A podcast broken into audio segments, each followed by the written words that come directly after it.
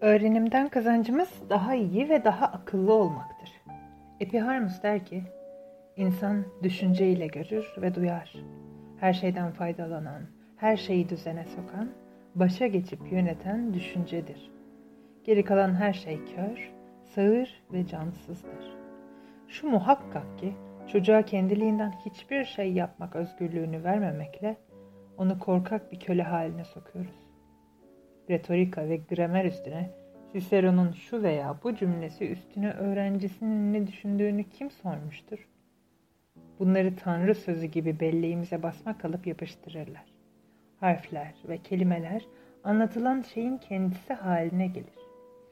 Ezber bilmek, bilmek değildir. Hafızamıza emanet edilen her şeyi saklamaktır. Ben de hafızasına pek güvenmeyen bir insan olarak artık düşündüklerimi, yazdıklarımı ve konuştuklarımı burada saklamaya karar verdim. Bakalım nasıl